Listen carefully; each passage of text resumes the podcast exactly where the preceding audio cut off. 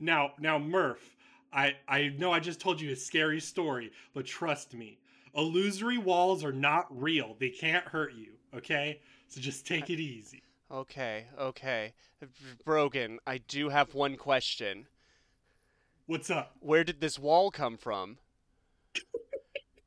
oh, hey, illusory wall. What's up? Oh, hello. Sorry, yeah, I forgot to inform you this illusory wall is real, actually. So maybe there is a threat. Initiate combat. Uh, I'm so honored for this special guest. Uh, go ahead and tell us a bit about yourself. Uh, well, thank you so much for having me on. Uh, I go by Illusory Wall.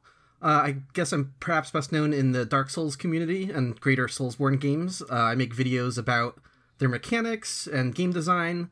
I do sort of like these stupidly deep dives into the most like arcane minutia. Um, my real name is Patrick, though, and I'm also and uh, yeah, I'm also just a big fan of retro games in general as well. And uh, yeah, I think that's be in a nutshell there. Well, well, what was your history with games? Like, did you grow up with Oh, them? yes. I'm guessing you did. Yeah. Yeah, so uh, I'm in my mid 30s. Um, so like the youngest games that I can remember being new, like going into a store, would be like the Super Nintendo era of games. Um, but I grew up with uh, a couple of Amiga computers in the household. Uh, so I grew up playing like a lot of weird, obscure computer games from like the mid to late 80s. Uh, that would be like where my nostalgia most deeply lies. Does that does that come also from the sound? I'm guessing that's a big thing then. Yeah. Oh yeah, I mean, uh, just the sound of consoles, like of everything, all the game systems, computers, like that's something that I got really attached to early on.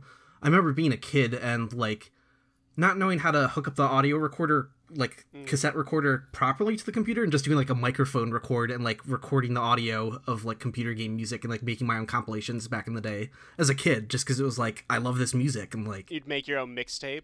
I'd make my own mixtape. Like I would get to like a level in Lemmings that had like more like evil sounding music than like the rest of the soundtrack, and it's like, oh, I gotta sample that because that sounds cool. And like, yeah, I've just I've been in love with video games and game music since I was a little kid. Well, that that segues into your your podcast or whatever you used to. Your your latest upload was I think two years ago, but Oh, you did retro ago, game audio um, with uh, Steve, and uh, Mm-hmm. basically you talk about music and how the audio works for each hardware and specific things. Um, so, like, tell us about that. Yeah, so, so I just got really into trying to figure out like you know why does the Nintendo sound the way it does? Why does the Sega Genesis sound the way it does?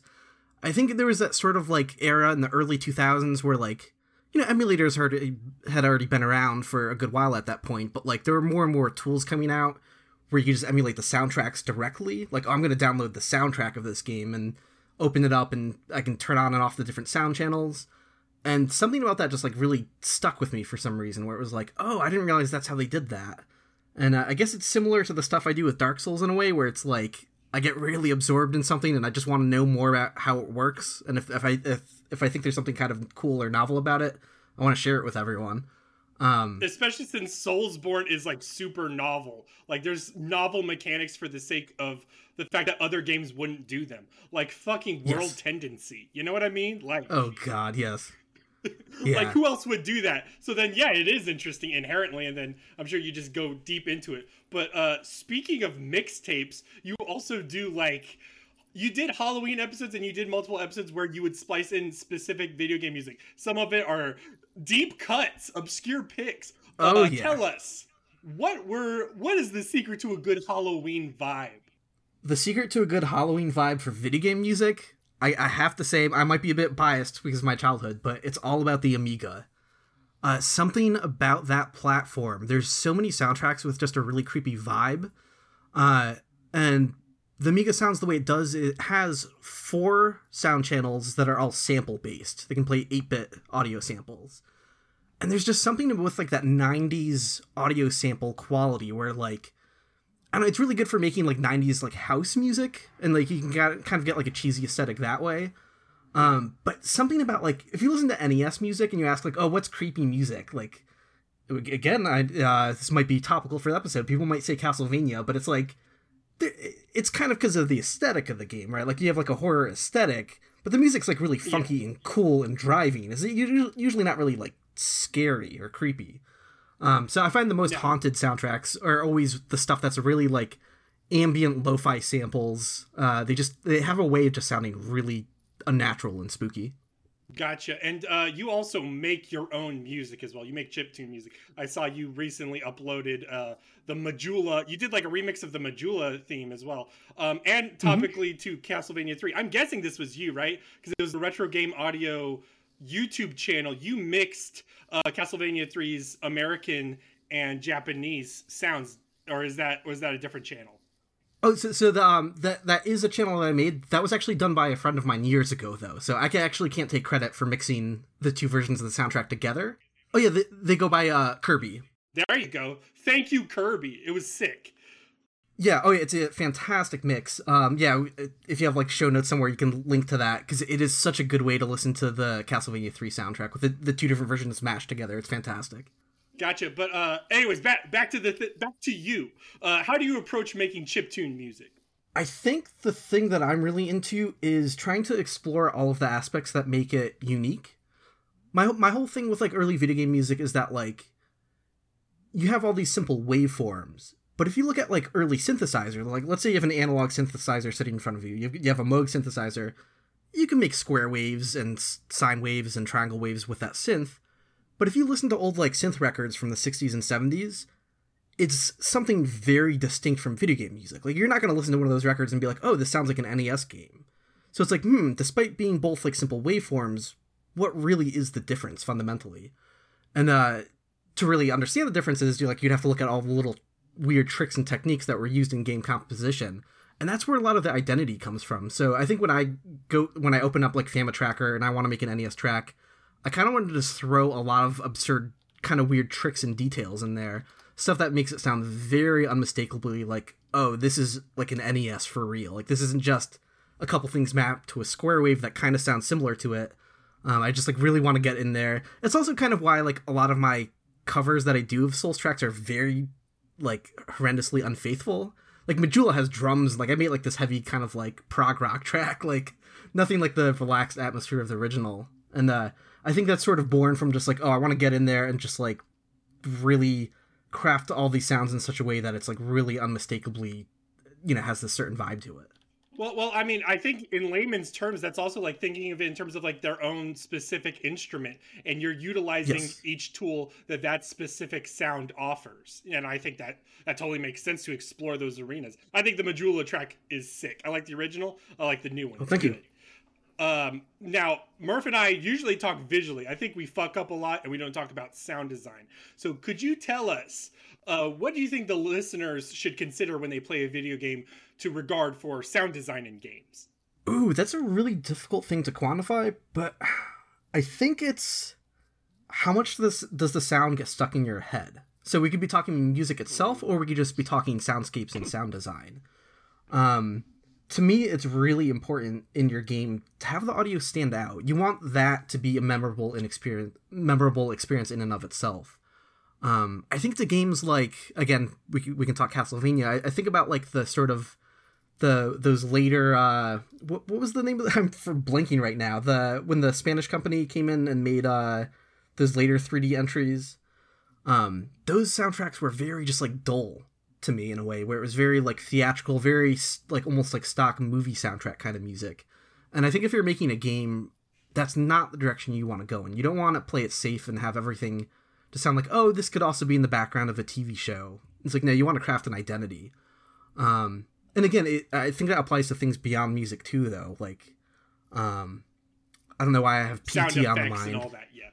yeah, sound like uh, thinking of just like horror games where like maybe like a certain voice comes on in a certain way where just i think of all like those radio segments in in uh, silent hill pt where the guy's talking and just has like a really strong identity and vibe to it and it's like i think that's the most important part of audio is you want it to be memorable i, I agree with that last question and this will broaden into broad discussion didn't tell you this one what is your favorite halloween candy ooh Oof. Uh, wow. He wasn't ready for that one. Murph, what's your favorite Halloween candy? Yeah, Murph, go first. Um, I was when I was a child. I was a huge um, uh, chocolate slut. So I would take anything that was just like pure chocolate. Three Musketeers is my go-to. As I have gotten older, uh, chocolate's gotten kind of boring, and I go towards like fruit candies, like Skittles or Sour Patch Kids. I think I think the watermelon Sour Patch Kids is like the most perfect candy. Um, but I had to stop eating it because it was stripping away the lining of my throat, which is why I sound like how I do now. you just stuffed your face full of them before a podcast and you thought there was no problem with this. It'll be fine. Yeah. Oh, uh, I was gonna say mine. Mine were, uh, I'd say candy corn. I'm a huge. I'll defend candy corn to my dying breath. I'm a huge chocolate slut, but I like I like peanuts in my chocolate. I like peanut butter. So Reese's is a big thing. Snickers. Yes, and Reese's. then uh, generally they'd never have these for Halloween because everyone would get pissed and TP their house. But I love black licorice as candy. Oh. They are so good. Yeah. So, Where yeah. where you go, I can't follow Mr. Brogan. Yeah, I, I, I can't do the licorice thing. I, I will vouch for as a kid I loved candy corn, but I kind of get like I don't know as I've got gotten older like I I started to like it less and less. Um, but when when you ask like Halloween candy, I think the first mental image that came to mind was just like a Reese's cup. So I'm like, Yeah. I, I think that would, would have I to think be my pick. I think Reese's cup is pretty like top tier candy, all things Yeah. considered. Yeah. absolutely. It's simple, elegant, beautiful. I would always I would always save Smarties because in my elementary school, Smarties were a currency. Um, but I never ate them myself. I was never big on the candies that were just straight sugar, like pixie sticks, or a lot of like like Twizzlers and Mm. things. I hate those bottle caps. You know those? Or oh, dude, Oh. I hate the wax. Th- those wax bottles with like a little bit of liquid in them. I hate. Oh no They're no no! Or the dippin' dippin' sticks or whatever they were. I, I couldn't do those. Yeah, no thanks. Okay, all right. So illusory. Uh, what games have you played this week? Uh, Stray. Stray would be the most recent game uh, that I've been playing that's new to me. Uh, have, have you guys played Stray yet at all? Seen any of it yet? No, I don't have a. It, is it PS5 exclusive or is it Xbox uh, Series X Scarlet exclusive? I forget. I think it's PS5 exclusive. I'm not 100% sure, Okay. uh, but that's what I have it on, so. Um, yeah, it, I mean, it's pretty cool. I'm enjoying it. It's, uh, so to describe the game, what it plays like, you are a cat. It's like the cat game. Already, yeah, starting strong. Yep, it's got like this like post-apocalyptic vibe. Uh, it's not a spoiler because it's like the starting premise, but it's like you kind of fall into a hole. You wind up in this underground area that it's like there's some robots living there, and without the game telling you, it's kind of like are there even people still left in this world? Uh, you know, it doesn't look too promising um, from you know what I've seen so far. I haven't finished the game yet. I'm probably like three fourths the way through or so. Um, it's cool, but it, so it's basically like a puzzle platformer game. You jump around as a cat, uh, but it's it's very controlled uh, in the sense that it's not like an open platformer. There's no like jumping off of a roof and like dying because you missed the jump. Yeah. Everything is very scripted. Like if if there's a box or a crate you can jump onto, it's like press X to land on that nearby available platform. Um, so it's so there's that sort of trade off where because of that the graphics are absolutely incredible because they can make it as like detailed of a world as they want and they don't have to worry about like you know how an organic gameplay would fit to that environment. Everything's very tightly crafted and controlled. Um, but also because of that a lot of it's very linear. Uh, it's basically segmented so that's like go through a linear stretch maybe get to like a town or city that's a bit more open where there, there'll be like some fetch quest kind of stuff you can do with like you know occasional small side mission stuff. And then it'll be like another linear stretch. Uh, so yeah, just the gameplay format is very simple um, but the graphics are great. The music the atmosphere is incredible. There have been a few parts where like there's a lot of optional interactions like press triangle to sleep on the bed. You, you don't do it to get health back. You don't do it for any other reason other like besides like oh i'm a cat and i want to do this cat thing. Hmm um and like sometimes the game will just like slow down if you, if you decide to take a nap or do whatever and like this ambient music will kick in. And i don't know who does the soundtrack. I haven't looked it up yet. Um, but it's incredible. Reminds me a bit of like disaster pieces music um Okay. that's the person who did like the it, it follows soundtrack and fez um I, I i know he wasn't involved with this but it had some of those vibes going on where you know I was talking earlier in this very podcast about having a distinct personality, and they definitely nailed that with Stray. So just f- fantastic audio. I was gonna say I've heard the common take with this game being, and I don't exactly know percentage wise, but they usually like twenty five percent, fifty percent of the way through, people love it, and then you start encountering a lot of, for lack of a better word, dialogue heavy gameplay. Like you start getting like NPCs that talk to you, and it seems really out of place because you are literally just a cat. Yeah, and but when it got there though, it it improved for me because my complaint before then is like the moment when it does that is when it opens up a little bit more and there's actually some exploring to do. Um, so I was on board, and uh, the the dialogue isn't too overbearing too. It's like you'll you'll walk up to a robot, they'll have a couple comments to say. Um, it becomes pretty clear like when you're trying to solve a puzzle or figure something out, like you kind of get a hint as to like, oh, this NPC is just going to say the same thing as everything else. Um, as everyone else, so you can kind of ignore them. Uh, so it's it, I I don't feel like it's too overburdened. It's not like an RPG that like goes off the deep end where you're just like, oh crap, I have to go through tons of dialogue here. It's all pretty quickly paced when you engage with it. All right, all right. Okay. Do you think it will, like, what at this stage do you think it would do to like not get a thumbs up from you, or are you kind of more mid on it? I- you know, I'm, I'm somewhere. I, I don't know where I fall yet. I feel like it's a bit mid in some ways, just because again, very linear puzzle solving sections. Um, but the atmosphere and graphics are so much fun that it's like, all right, well, if I don't set like a, a stupidly high bar for this game, where I was expecting it to be my favorite game or anything, yeah, it's definitely it's a very fun diversion. Um, It's an interesting launch title for the PS5. You know, it feels it feels like something that would have like debuted. Like if you looked back at something like, oh, the GameCube launch lineup, and it's like, Right. oh, here's a game where you play as a cat.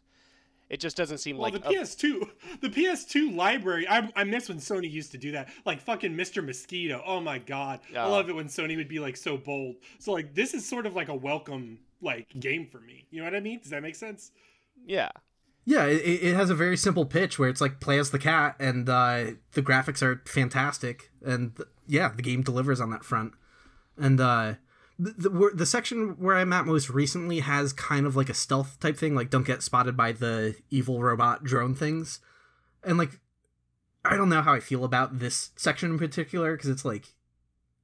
Don't It's not that it's super difficult, but I've definitely died and got set back like kind of farther than I thought I would which is a funny complaint to make as someone who's like really into the Dark Souls games because I'm like, oh, whatever, I'll go to New Londo Ruins from Firelink Shrine. I don't care. Like, I'll do some of those ins- insufferable uh, boss runs and not complain. But like in this type of game, I felt like just like making a dumb mistake here is like, oh, you're gonna send me back like four minutes. Like, what the hell? Like, Well, especially since this style of game goes much slower, and you know, it's like, uh, it, it, is it a lot of like having to replay like dialogue or cutscenes until you can get to the part that you screwed up at? thankfully, no. At, at least it's been very gameplay oriented, but it's still go- going back multiple like sections of puzzles, I guess, or whatever when you do screw up uh, in certain parts. But yeah, thankfully, it's not a lot of plot or cutscenes to sit through by any stretch. All right, all right. You know what other game uh, has a cat? Jackbox Party Pack Five. And Murph, speaking you're getting worse at these segues. Speaking say, of you're not that, even speaking trying. of Jackbox Party Pack Five, they have a new one uh, that that just came out. Um, now, now uh, it's very good that you're here, Illusory, because you're here um, at the start of DD Cast Hardcore Sells Out.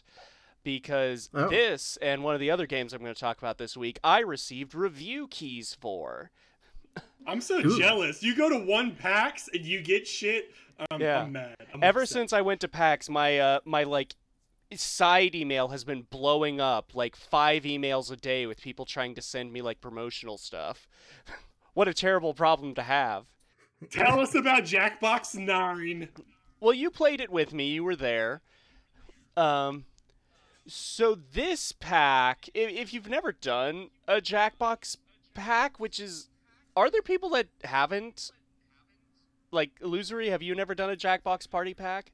It feels so ubiquitous now with like terminally online people. I've only ever done uh, like audience participation, so I've never downloaded a Jackbox game. Uh, it's like I haven't played it properly. Um, but just the other night, um, YouTuber by the name of uh, Keith Ballard, I saw he was live streaming on YouTube. I was like, oh, what's this? He's playing a Jackbox game, and yeah, I I, I played uh, from the audience perspective a few rounds. These games are uh, brilliant, and I'm always like impressed by the shit they come up with. These games are great. Mm-hmm. Um, so this is the latest pack. Like any of the others, you get five games that you play on your phone with uh, people. Like what what's the best innovation of these games is that only one person needs to own it, and then everyone else Mhm. can just sign in with a room code. In this, you get Fibbage Four, which is more Fibbage. They fixed the enough about you mode by just taking away the final round, which no one liked, where you had to come up with like a truth and a lie about yourself. And it usually just led to a lot of people doing things like, I've never broken a bone versus I have broken a bone before, you know, and stuff like that. They just cut that out and it works so much better. Uh, Fibbage is still fun. I'll never forget the time Bro and I played that for the first time, and I was winning every round. And then he said to the other people we were playing with, we need to start putting in Murph answers. And the very next round, he and I put in the same answer. You're predictable, Murph. It's I I I can see through the eyes of the Murph, and I know you, so that's why you're co-host. The other game, uh, Roomerang, which is sort of like. What's difficult about this pack is the games are kind of hard to describe. Uh, Roomerang is like a it's supposed to be like a reality TV show uh, setup where you're given a sort of a prompt for a personality you have to imbue. Like, um, one person's thing was, well, mine was I I received the prompt hates journaling. So it like says it will then give everyone like a question, a prompt like, "Oh, what's your favorite picture in the photo album?" and you have to answer as your persona. So I put in uh I abstain. Photo albums are a form of journaling. um and then everyone votes for you to be like kicked off, stay, and if you get kicked off, you come right back with a new personality. Um it kind of just feels like Quiplash with extra steps. It, it feels very like something you would enjoy watching like big YouTube Twitch personalities play with all their friends. Not something you'd necessarily enjoy playing with your own group because it kind of sits on everyone adhering to their prompt, you know? And that's just kind of real give or take based on the prompts you get because literally mine was hates journaling and I had to stretch to make that work for any of the prompts. Uh, the next game is. Hold on, I've got the press release here. I you're pulling. You can't even remember them. I'll, I'll I say the, the to- one I liked. Yeah. Go ahead. Were you going to say Quixort? Yeah, Quixort. Quixort was the best one. Easy. That wasn't even a debate. Yeah. Like the other ones, because because there was one where you can say the names by the guide or whatever, but there was one where you like go into the antique store and you are given like a random image and you have to sell the image and you have to convince Yeah. everybody else that your image is funny, and it, you know it works. But there are there are better versions of the game on other Jackbox packs. Yeah, Junktopia is that one, where basically you're doing like antiquing or pawn stars where you'll be given an item and you have to come up with like a funny backstory for that item. Then you have to verbally pitch that item to the rest of the group. And again, it's one that sort of depends on the group you're with, whether you have like a lot of theater kids with you who are just going to like start putting out funny voices and things to say. But if you're not with a group that's good at that sort of improv, then it can easily like just feel boring and derail. Uh, We, we wouldn't want to derail this podcast now, would we? nah. uh, then there's Quixort, and Quixort is a lot of fun. It's basically like the trivia game of the pack. I guess Fibbage kind of is, but they always have two. Quixort is it will divide your group into teams, and then those teams have to take turns putting things on like a timeline. Uh, so Or order. yeah, So like one of the ones we got instead of a timeline was uh the different di- different sizes of diameter for a ball. So then it'd be like, oh, a basketball or a golf ball or a bocce ball, and you're like, what's a bocce? And then another person on your team goes, it's bigger than this, and I was like, no, it's totally smaller than that. And you got to do it within a certain amount of time. That is, I love it. my It's favorite my favorite dynamics. prompt that the other team got was what's the order of Kanye's infamous 2011 VMA speech where you have to like put in the individual sentences like yo Taylor and then someone else will get like one of the best videos of all time and it's it's great because everyone's Mhm. shouting at each other like "Go more left, go more left, go more right," and stuff like that. Uh, it, it's a great fun game. I I don't think the pack is worth it just for that. Like part of the issue is that this is Jackbox Party Pack nine, and if you're like me, you've bought all of these on release. Uh, so when it comes time to like get a group together and be like, we're gonna play Jackbox, it's like, all right, well, what what game do you want to play? At this point, we have twenty. so it just yeah, but then people will probably say like people will probably pull this one out for the fibbage and for the quick quick. Um, that being said, you didn't even mention the monkey one, but don't bother mentioning the monkey one's bad. The monkey one is is is painful. It's bad. Wait, so what's the game where uh because I I just realized now like I actually don't know uh what version or pack that was being used in that stream, but there's one where it's like you had to draw an image and then it- you'd rate on a scale like how much it is of one of two different Oh, things. that's the monkey one. uh that's That is okay. the monkey That's one. yeah, nonsense. The monkey one was great. I thought. I- Oh, I loved okay. it because it was it- there was there was one where it was like uh how much is it uh, a dolphin or a shower and just like seeing the drawings that people came up with was just So- absolutely ridiculous. It was like so uh, a dolphin taking a shower and it's like oh shit like I don't know where which where to put that on the scale. I guess it's in the That- middle. that That may go into the spectator thing that Murph was talking about, where it's probably really fun for a spectator. Because like what we what happened with us was like we would get like uh giraffe to human, and then there would be a weird scale. And for a lot of people who can't draw or whatever, like I think it may have been frustrating. I got For some of us. I got what's a six between bagpipes and jigsaw puzzle. Oh god, yeah. How the hell do you draw So it's a lot of like, you know, a lot of people for the first 30 seconds of the round going like, how the hell do I even? You know, and just getting mad Right. at the game. Um, because a lot of it just feels like guessing. Gotcha. can see- Yeah, that makes sense. From the audience though, it's it's good. I can see what the what the devs were thinking of. Like on, on paper, yeah, something where you're picking things between a scale. That's a very good game idea. I think this just needed a little more refinement. Yeah, that makes sense. I can't remember any specific examples, but I remember a few of them just seemed a little. It was like, uh, like what could they have done there? And you know, it's just kind of like, yeah, I get that. Yeah. Yep. So Uh, okay, the other are game, you ready for Last Hero of Nostalgaia? It's pronounced nostalgia. Oh, it's like a fantasy play on yes, words. I yes. Okay, so this Okay. is um this is a video game satire done in the style of Dark Souls 1. I see the pitch Ooh. going around for this being like it's like if Stanley Parable was a Dark Souls game. Um and now that I've played a bit more of the game, I don't I don't really agree with that. It does have like a comedy British narrator, but he really fades out after like the tutorial area. Like he'll every now and again pop in to like throw a train at you.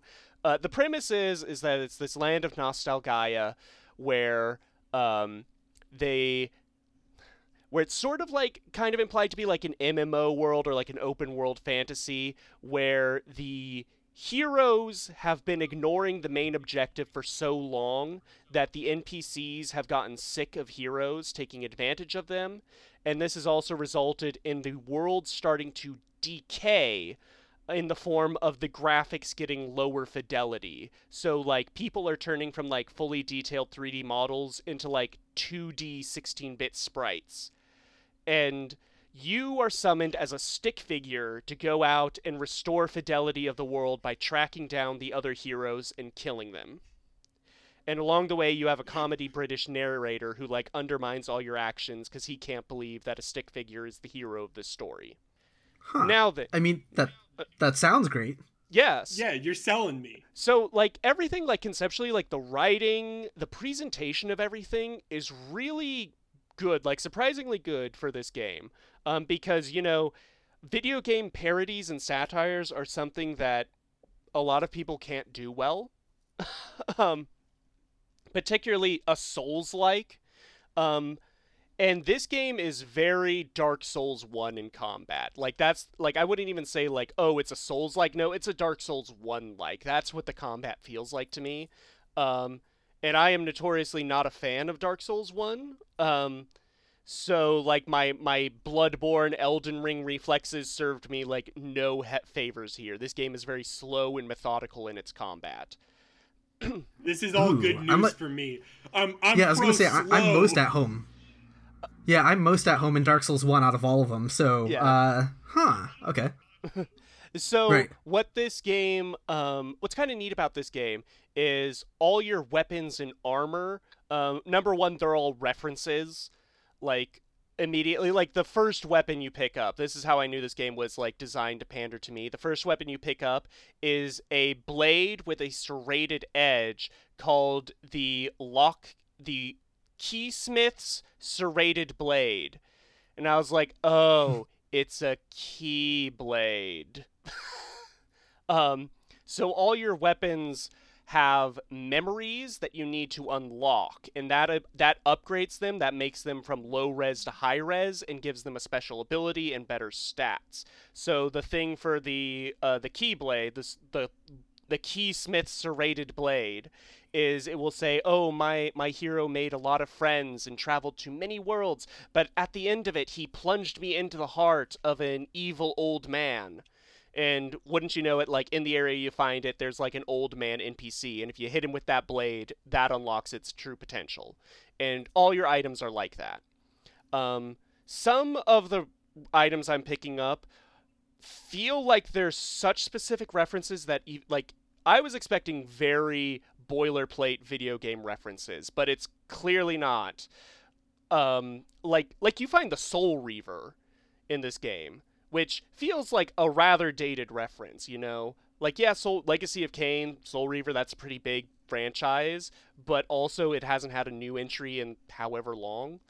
Um, There's another one, like you find what I'm fairly certain is supposed to be Barney Calhoun's security guard outfit as armor. Oh wow. I'm about okay. this. This g- I'm, I'm, you're Yeah. selling me, Murph. This game sounds good. Exactly. Yeah, um and you know what? Like I've only beaten like the first two areas. Um and like the first area seems to be like a parody of like gold far- wow gold farmers. It's called The Grinder and it's a lot of like default first like character created uh, like characters just mining in a gold farm. Um and it feels like this game is doing a has like more to it than just like lol video game reference um, and that's kind of what keeping me fo- going forward because i'm like i said i'm not that too into the gameplay but it does feel like the devs and the writer have more like something to say at the end of this and i'm very curious what that is So it's got a good satirical edge. yeah I was gonna ask, is this like a Steam only, or is this actually on consoles too, or? I think the the key I got was Steam, but I feel like it probably like this feels like a Game Pass game, you know. Mhm. Um, Last Hero of Nostalgaia. uh, Xbox One, Microsoft Windows, Xbox Series X and Series S. Ooh. So okay, yeah, it's cool. probably on Game Pass.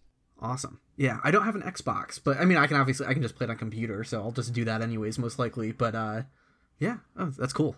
I I, I think I'm kind of sold. I'm definitely curious enough to see what it, what it's all about. Yeah, the one thing that's worrying to me is that I got when I played this at PAX, I was like, oh, this is gonna be like the game du jour when it comes out. You know, the game of the week for people to like pull a reference, like talk about on Twitter and stuff. And the fact that I haven't really seen that much fan reaction to it is worrying to me. Like maybe it's not making as big a splash um, as I Mhm. hope.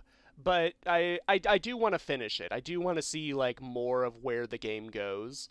Yeah. We shall see. Speaking of splashes and Game Pass, Speaking of uh, people talking about things on Twitter, yeah. Um, I disagree with most people on Twitter. I don't know the, their full takes. I've heard some people's takes. So I'm going to say my experience. Um, Scorn is a first person puzzle game, atmospheric. There's a little light element of shooting. It, it you do have guns in the game, but it is mostly a puzzler. Um, it's short. Um, what what I liked about it was obviously the atmosphere is very alien inspired. It's H.R. Giger stuff, very like like robot alien sexual like horror, and it really works Um, I don't know what's going on in the story. Like I I don't know the deep lore. There's not you know really any of that. So it's a very audio visual experience for me. I still enjoyed it in that sense. I think what people get gets people hung up is two things. Number one, the quality of the puzzles. Um, it's it when illusory when you were talking about Stray, it it was ringing mm-hmm. bells in my head for Scorn because especially when it comes to prompts. So like, you know, there's this big whole like spaceship or building and you're walking around it and I'm walking around basically looking for a button prompt a lot of times. Yeah. Oh, that's that's exactly. Yeah. Yeah, that's exactly what's happening. And then mm-hmm. I, and then the biggest puzzles are going to be either me trying to hit those button prompts in the right order or um slider puzzles. Literally slider puzzles. Oh no. Um the lowest form of yeah. puzzle. the lo- is is a maze the lowest form of puzzle or is a slider puzzle the lowest uh, mazes are a crutch slider puzzles are the lowest form of puzzle okay all right well there's that um i still enjoy the puzzles they don't get in the way of the audio visual experience so that's positive um but it's it's definitely lacking when you get to a puzzle and you go, "Oh, this is what it is." Okay, whatever. You sort of roll your eyes at it. Um, the the thing that really gets people hung up and what gets people complaining is when you start to get a gun and start encountering creatures. Now, I'm gonna defend this game. This game's in creature encounters are not bad. This is just not a first person shooter. It's a horror game. It'd be much more like a Silent Hill, and even then, Silent Hill has more ammo than this game. You know what I mean? So, like, th- this is a scenario where a lot of times the enemies will have their own routes and patterns.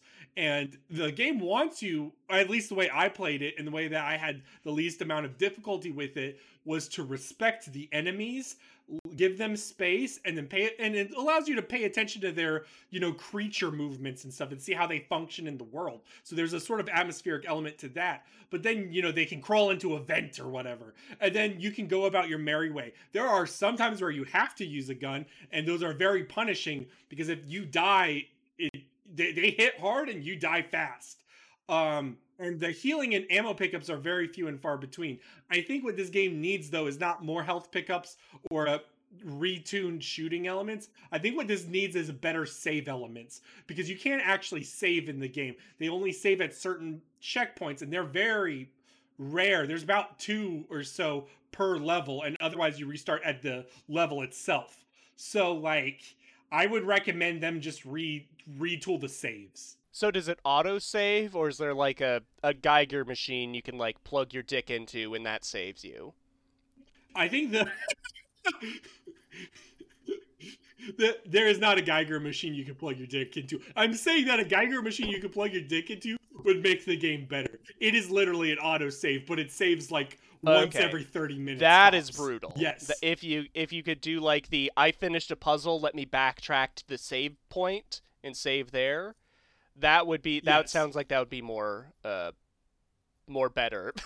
um well, well, well. Then the other issue becomes like because it's an auto save thing, um, you don't dictate the saves. So then, let's say you get to a point where you've been okay, you've been able to scrounge, and you've got like a quarter health left, and you've been able to do a puzzle or two, and it auto saves, and then you die at a really hard encounter and then it loads back to the autosave and there's no health pickups between you and that encounter, you may have to roll back another save, Oof. which is the real issue.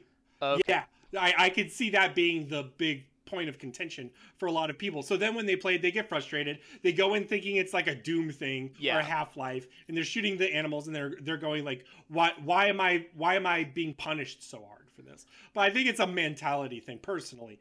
Um, the game's not amazing though. Um, it, it, I would say that it's a good thing it's on Game Pass. If it's if you're curious about it and you have Game Pass, check it out. Otherwise, I I would do a soft no. Can you? Is there anything to really indicate why it took like, God, like eight years to develop? It's visually very impressive. Like okay. visually, it is a treat so I, I I mean I don't know. Um, I I wouldn't necessarily say it was in the full on game design, but I it it looks very pretty. So mm. maybe it was that. Who knows? Yeah, definitely like the discourse around this 100% seems people thinking that this for, was a Doom game for the longest time. Because I remember when that, uh, you remember Agony from 2018? I had to look this up. The game where you're like, are in hell. People got mad at that Yes. game. Number one, because it was poorly made, but number two, because it was effectively one of those walking sim horror games where you're just, you can only run from monsters. And I remember discourse around that being like, well, I guess we'll have to wait for Scorn for a for a fight through hell. And it's like, eh, I, I'm looking at all the marketing material for Scorn. And at no point do they like say this is a Doom game. It always seemed to be like like this is a first person odd world, you know. No, no, no. So- soft disrecommend. I don't recommend it unless you have Game Pass. Otherwise, yeah. Um, I it's not bad though. Is it worthwhile watching someone else play? If you just find a long play.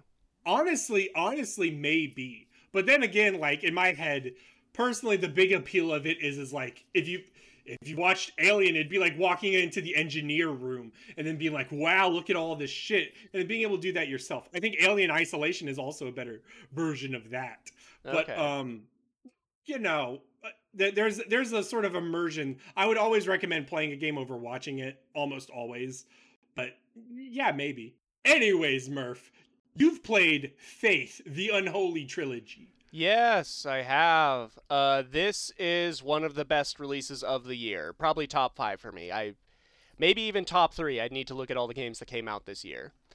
Um, if you don't know what Faith is, it's a series of indie horror titles by uh, this guy Airdorf, done in the style of an Atari game, um, but a plot revolving around like 1980s satanic panic. Um, and in it, you only really have two mechanics. You can walk around and you can press a button to pull out your crucifix and repel demons. And that's the gameplay.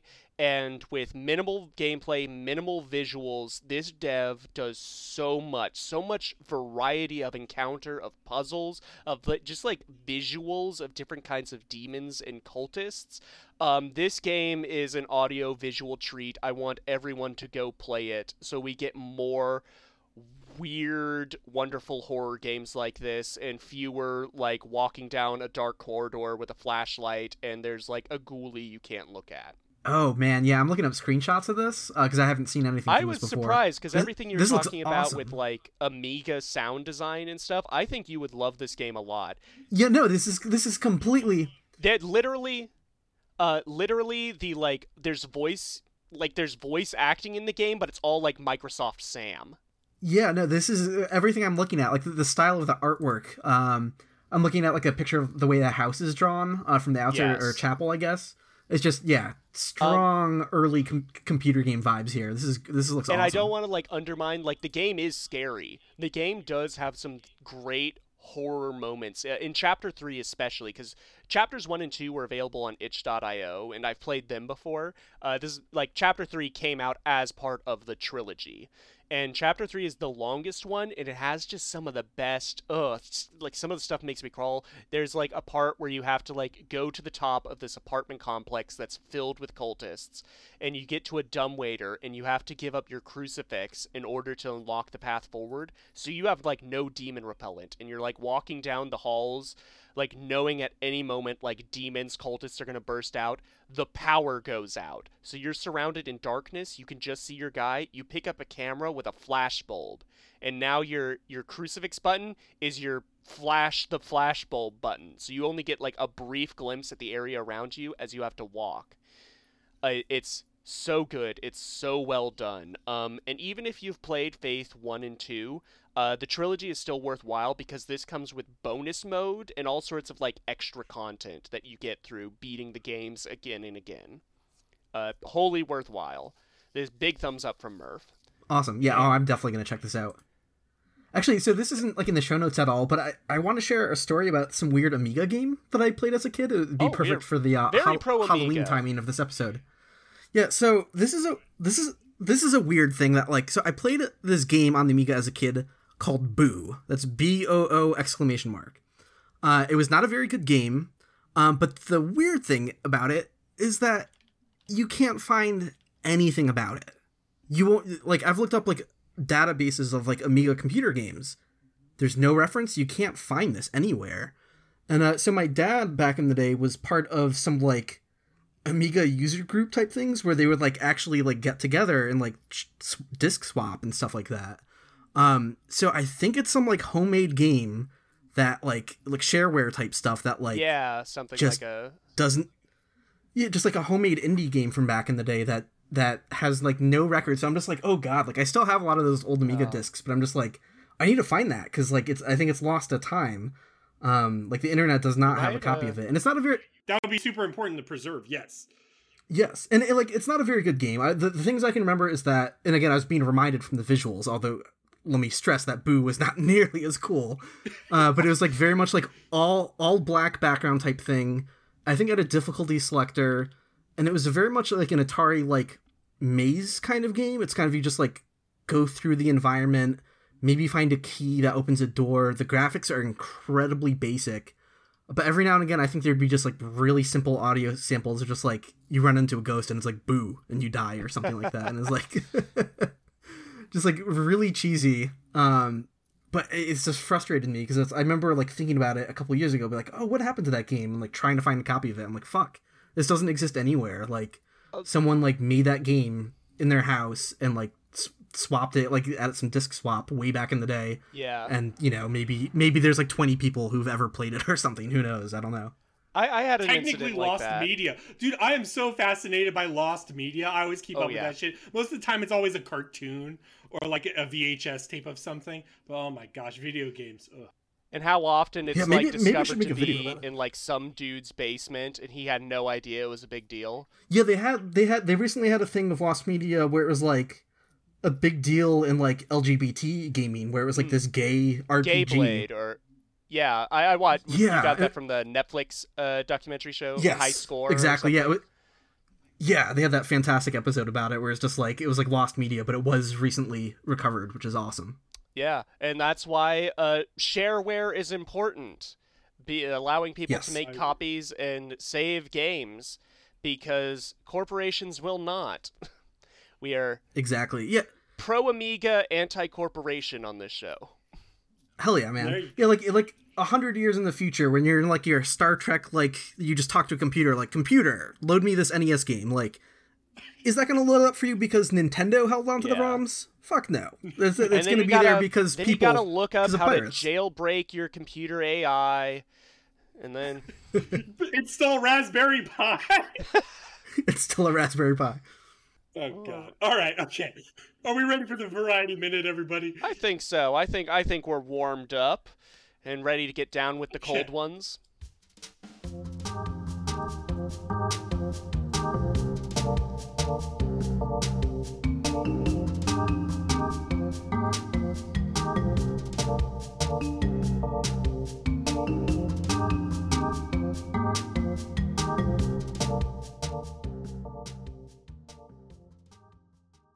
This week's variety minute is vampires in video games. I'm gonna state my thesis statement. I think vampires are like the best mythological creature for video games. I, you know what? It's hard to disagree. It really is hard to disagree. Sort of something like, I don't know, like zombies. It's, um, I think what appeals to about vampires, and I'm going to make a broad statement here. I think gamers love factions. And vampires are a very worthwhile, not only have their own factions or just a faction unto themselves for your, like, fantasy RTS game, you know? They have their own lore, but like to me at least, it's because of the mechanics. It's because like werewolves don't have the fucking bullet point list of mechanics of like you gotta Yeah. invite them in, and, even like so- garlic in the nighttime. And even some vampires can turn into wolves. So what do what do even werewolves have then? Yeah, yeah, exactly. yeah, they got nothing. Um, I think I think the one I love the most and the one I was excited to talk about for this variety minute was Vampire Masquerade: The Bloodlines. Or yeah, whatever. I said that wrong, but whatever. Uh, I love that game. It's a great RPG. It's It is. sick. It's it's probably just I'm gonna say my favorite Obsidian RPG. Um, Is it? Is that Obsidian? I'm fairly certain it's Obsidian, is it not? Or like one of those I'm like Obsidian splinter groups. I, mean, swear to God, it shares some DNA with like Obsidian. I'm sure it does. I'm just fact checking you in front of, in front of, illusory In front of God and illusory. Yeah. All right. Well, I think what makes Vampire the Masquerade work is it's less of a vampire sim and more of an Illuminati sim. Um, because Yes. part of the appeal of Vampire the Masquerade is like walking around the human world being like, I have secret knowledge. I can do things they can't. I can I have the secret stonecutters ring that lets me enter the uh, backside of this building where the secret blood market is, and things like that. Um, and that's just great for role playing. It's great for a feeling of power, but also the fact that it has like 12 distinct playstyles depending on what vampire clan you pick. Like if you play as a Nosferatu, you're playing an utterly different game. You have to like live in the sewers and feed off rats. You can't go out in public. I fucking love the Nosferatu. Uh, dude, that is my shit. So I messed up. Uh, my first playthrough of that game, I was a Malkavian, which is Oh the yeah, that's yeah, that's a fuck up. which is the um insane faction. So they don't get like normal text options because they speak in like riddles and rhymes, and you can do things like have a conversation with a lamppost. Um, so it's it's something that's more suited for your second time through, where you already know the plot. Whereas if you play it through the first time, you're getting a very strange, twisted version of the plot because it's messed up by your character's understanding of the world. Yes. Yeah, yeah, yeah. Um, even Nosferatu, because because of the fact that a lot of the because you can't go out walking around normally as a Nosferatu. You have to go under the sewers, eat rats, basically, and stay away from public places. Um, those are fundamentally different experiences um, than the normal, like going to nightclubs and doing Yeah. all that shit. You know what I mean? So like, but that's one of those nice things is vampires are so flexible in like image and mythology. You could have a sexy Gary Oldman, Tom Cruise vampire, or you could have a fucking disgusting Nosferatu, and that's beautiful. Mm-hmm. mm-hmm. I liked um, whenever I would play like the Heroes of Might and Magic games. I always loved the undead faction, probably explicitly because they had vampires, which are like one of the most broken units in the game. And it really tickles me greatly seeing them like start in Heroes 2 as like your stereotypical bleh vampires, and then you get to like Heroes 5 and they're like reflavored as vampire princes where they have silver long swords and like a man bun. Um, those it it's one of my favorite units in any like turn-based game. um, Illusory, do you have any? Do you have any favorite vampires in games? I'm trying to think. and It's like I feel like this is a weird angle corner, like corner of gaming that I'm kind of out of touch on because I'm like, uh, what have I played that has vampires in it that's like not Castlevania? And uh, I, I, not much you is coming to played- mind, Have honestly. you played Kid Dracula? uh, yes, I played Kid Dracula. where does where does Um, Kid Dracula fall on the vampire power scale? To- totally broken, totally busted. Absolutely. Okay, so He's S a god. Yeah. He- O- he's OP, yeah. All right, all right. Well, how do we feel about like It's Legacy that of tune logic. Oh yeah. I've never, I've never played any of the Legacy of Kain games. Well, if you go back It's weird. I'm gonna say, episode 39, we played Blood Omen: Legacy of Kain. Um, For Eh. the first time, and we were we were impressed. We were like, "Oh my god, this game That's is a fucking great- sick." I would recommend it. that's a great vampire game because it's it it lets you play into the power fantasy of being this unstoppable like just demon with all these different magics and you're draining people left and right um you could just go into a town of innocent people and suck them all for health boosts uh Wait, wait. I, I was sorry. I was gonna have to say I did make a mistake. Uh, now I have played a vampire game, and uh, I'm sure it's at the top of everyone's list. That would be Buffy the Vampire Slayer oh my- on the original. I was gonna Xbox. bring that up so are you talking about the GameCube or the Game Boy one uh original Xbox. Original. Okay, so I think that's Uh, the same one on the GameCube because I was I was looking up vampire games and I saw oh there's a Buffy the Vampire Slayer game and the the footage the screenshots it just looks like fucking grabbed by the ghoulies. It's Yeah, I'm sorry. That's all I've got. it's so Uh, cartoonish. Y- yeah, man. I just remember the only memory I have of that game is like just my brothers getting stuck on like some stupid environmental puzzle and like calling me into the room, being like, "Hey, get Patrick to play this part. He's good at video games. Like he'll get through it." Oh, so you were the big brother that'll that'll beat the game. Okay. For the little... no, I, I was the little brother that would beat the game. Yeah, Oh damn. Okay, let me That- ask that's you. Yeah. embarrassing. Do yeah. the um does does Cainhurst Manor in Bloodborne Mhm. count as as a vampire level? Like do the like, I would say the so. hopping fleas out front, Totally. which are my least favorite enemy in the entire game. I've never killed a single flea I. I legit think Cainhurst is like a a Castlevania thing. One of my things is like maybe maybe that is the secret reason why I dislike I don't dislike Bloodborne. I think it's a good game. It's a great game. But and I've played it a bunch of times. But like deep down in my heart, I'm like, I want this to be a Castlevania game. And I, and Oh, like yeah. Cainhurst is where I get it the most for sure.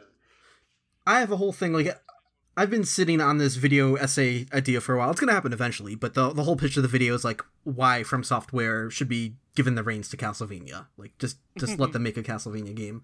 Hundred Yeah. percent.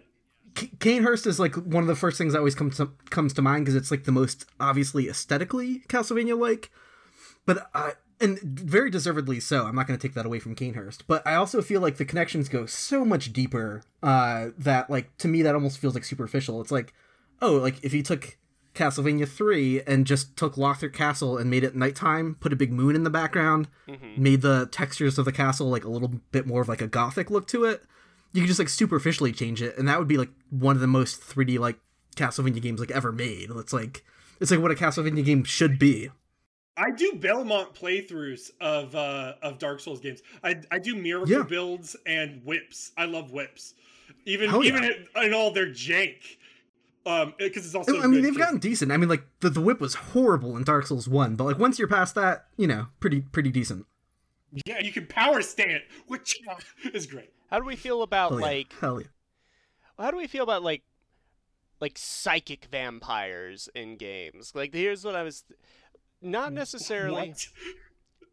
Are you guys are you not up on like vampire lore and deviations? I'm sure they have all the powers, but I do not know about the psychic vampire. Or it's just Yeah, like you've got energy vampires yeah, energy vampires. uh so, someone's watched what we do in the shadows.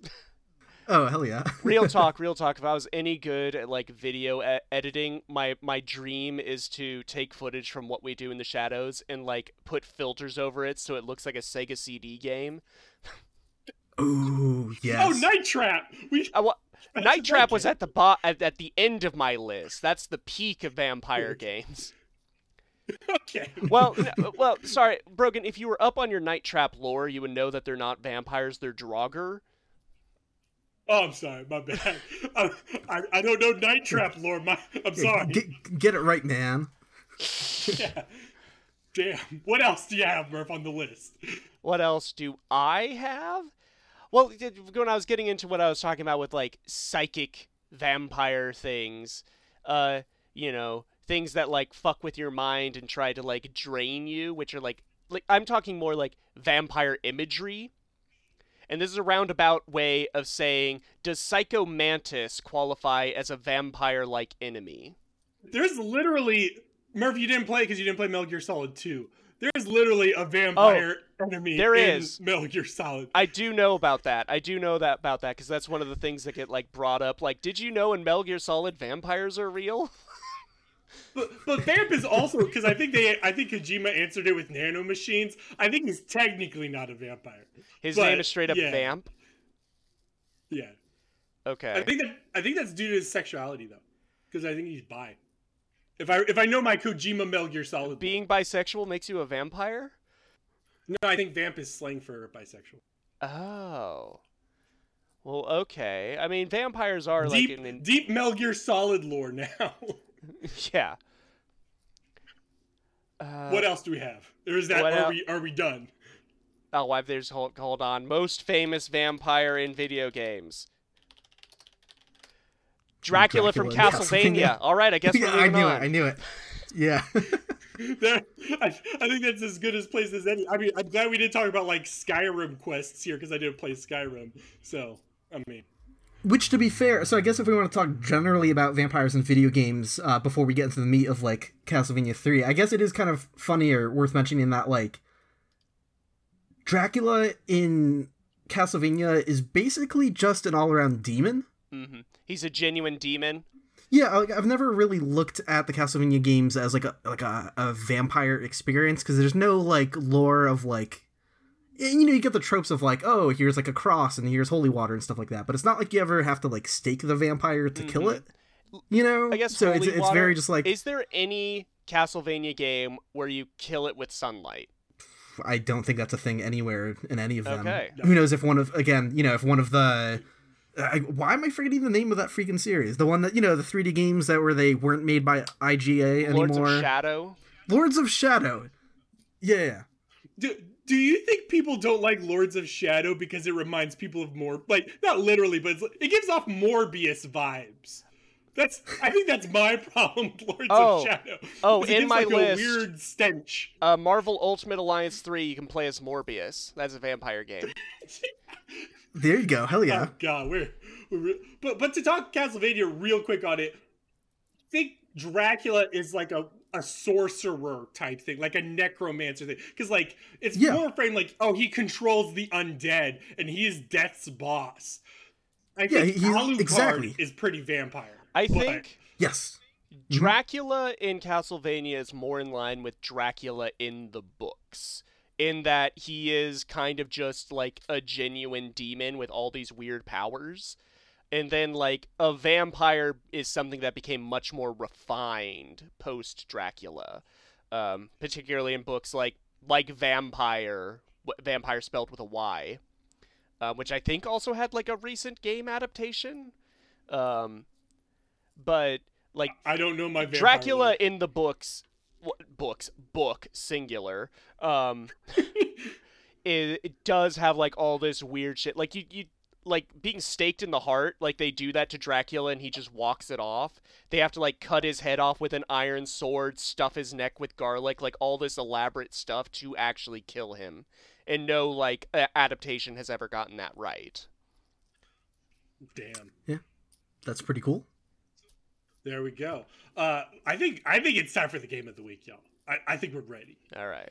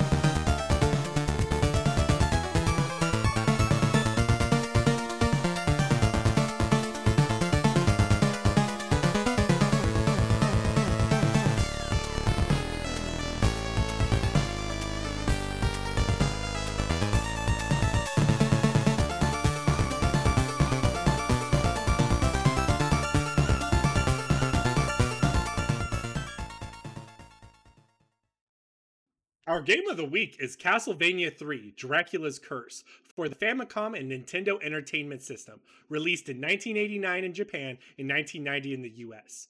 In 1476, Count Dracula has ravaged Europe with horrifying undead monsters. The disgraced monster hunting Belmont clan has been invited back to murder Dracula.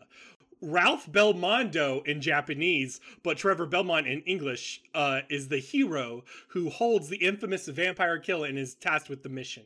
Uh, he plays just like his future successor, Simon does. Uh, it's simple 2D action only. The levels are more complicated. There's different routes within the levels, and also level progression can be decided as a choice in some circumstances. More important, you have three optional partners with which you can choose uh, to join you. Uh, you can only have one partner at a time, but your choices are Sypha. Is it Sypha or Sypha? Anyways, a sorceress who is pretty Sypha Belnades. there you go. Thank you, Mr. Netflix guy. A sorceress who is pretty weak and immobile but has really good spells. Grant Danasty. Please, sir, Mr. Danasty was my father's name. A, a pirate who is small and quick and can climb walls and ceilings. And Alucard, son of Dracula himself, who can shoot little balls and turn into a bat. With that, they go onward. The goal is simple clear, kill Dracula. What did y'all think of this game? Uh, Belusory, you're the guest. Sure. So I love this game. Uh, Although it's a tricky thing to talk about in retrospect, because like if you haven't played too many platformers of that era, it could be a really hard recommendation because the game is incredibly difficult. Uh, it is takes a lot of patience to get through. Uh, you know the controls are pretty stiff by modern standards. Uh, like when Belmont jumps, you can't change his jump mid-air. You can change Grant's. You can change Grant, yes. Um, Yes, continue. but yeah, but so by the standards of modern games, like it could be hard to go back to in some ways. Um, it- by the standards of the NES, it is an absolutely fantastic game. Uh, I'm gonna have plenty of positive things to say about the soundtrack. Uh, again, that's just you know like a short list of like, oh, what are NES games you should play if you're exploring that platform. This is easily on that list, no questions. Yep, one of the best Castlevanias, not just to play, period, um, but also I think it's very influential. I think after Simon's Quest, they took a step back and they re-examined what they wanted out of Castlevania. So then they they brought it back to its roots, and then they were like, well, what if we made unique stage options, and then we made unique characters. Um, and I think that really works out in spades. There's times where it could be less polished than I think Castlevania 1 is a super tight experience, but Castlevania 3 is really influential to the franchise and is just is just really fun on its own for sure. Oh yeah, I should clarify that it is one of my favorite Castlevania games too. Um, I mean, I have to pick Symphony of the Night. It's kind of a you know, like an obvious pick for a lot of people. I think that's my favorite um, of the classic Vanias and not Metroidvanias. Um, Castlevania One is the one that I've played the most. Uh, that's the game that like I can play on autopilot. Like I've really, really memorized that game with So precision. short like too. It's simple. it's so Yeah. short and simple. Um, three though, in a lot of ways, there's things I kind of like more about it than some of the stuff offered from the 16-bit generation, which might be a, a controversial opinion. Um, like I know a lot of people love, love, love Super Castlevania 4, and I was always, always kind of like, I don't know, kind of missed the mark. Bloodlines, I think, is aesthetically awesome. I love, like, there's a lot of things I love about the Sega Genesis Castlevania. Um, but I don't know. I, th- th- something about the soundtrack. Uh, the super. It's Konami's firing on all cylinders at this point in their timeline of of NES soundtracks. Uh, it's just sounds fantastic.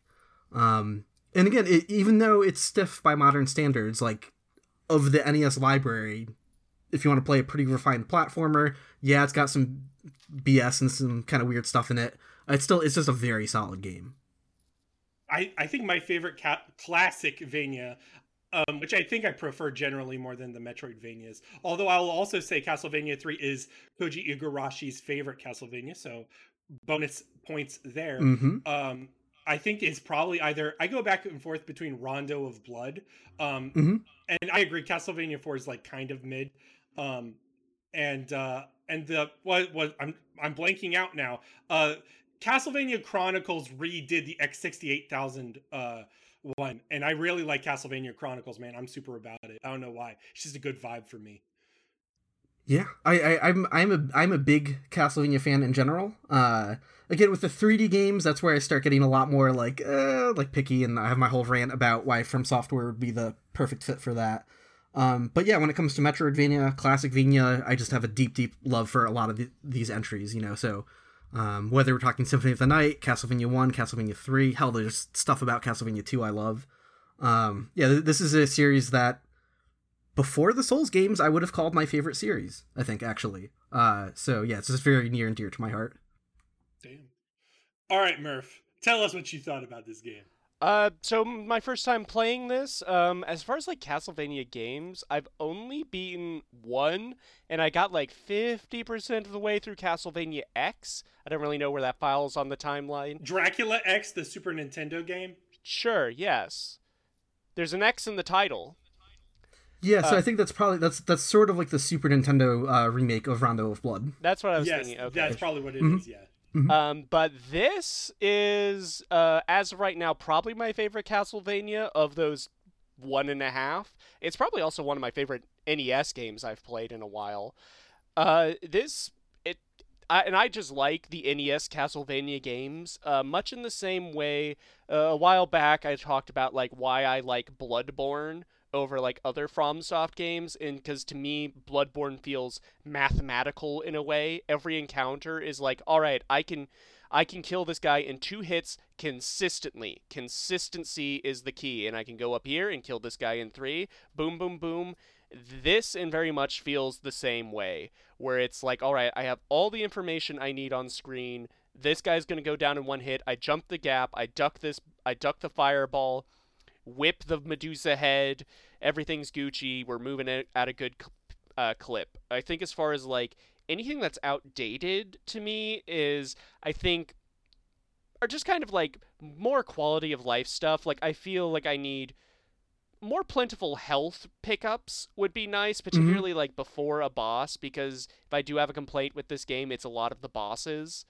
Um, but otherwise, I I had a great time with this. I, I love games that give you multiple playable characters, and each one is kind of broken in their own way. i I'm very pro devs letting you break the game if it comes at the cost of like a later bit that's going to be hard. Oh, absolutely. Yeah, whether that means just like climbing over a wall to, to skip a section or just like fly around some obstacle with Alucard. It's just like yeah. Yep, I'm going to abuse every opportunity where you allow that.